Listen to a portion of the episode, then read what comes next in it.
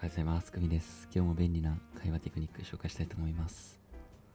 はい、やべえ、早く着いたっていうような、まあ、タイトルでお話しします。ね、どういうことかっていうと、まあ、今日はあの集合時間に早く着いた時に使える点ネタ、えー紹介します。まあ、集合時間に早く着いた時ね、早く着いた時、遅れる時とかじゃなくて早く着いちゃった時ね。はい。まあ皆さん友達とね、あのーまあ、ランチする時に集合したり、えーまあ、すると思います。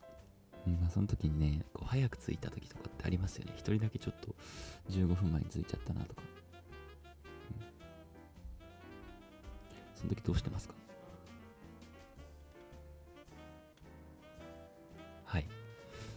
どうしてますかってね、まあ、ただ待ってますとか、まあ、30分ぐらいだったらカーフスタバとか入るかなとかね、うん、まあそれでいいんですけど、まあ、とにかく、えー例えば2人で待ち合わせした時に、えー皆さんが先に着いた時、時に、向こうが着いた時にこうやって言ってみてください。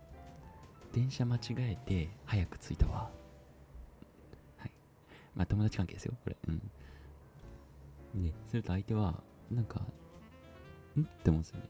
電車間違えたら普通遅れんって。そまあこれか、まあ、ボケなんでいいんですけど、ボケなんですよ、こういう。あのーまあ皆さんが例えば、まあ例文を、あのーえーと紹介すると、例えば皆さんが電車間違えて30分早く着いたわ。電車間違えて早く着くことあるんやな、みたいな。そう すると向こうも、普通遅れるから、みたいな。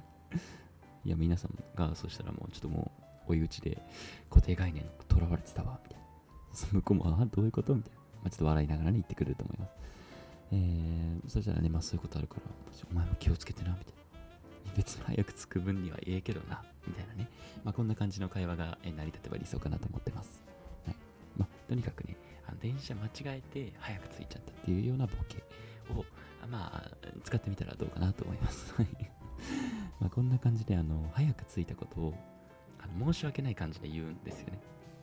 まあコツは。はい。えっ、と、相手もね、いやいや、全然いいからいいから、みたいな。まちょっとこう、その日会ってすぐに盛り上がれるようなテクニックなんで、よかったら次、友達と集合した時に使ってみてください。はい。ありがとうございました。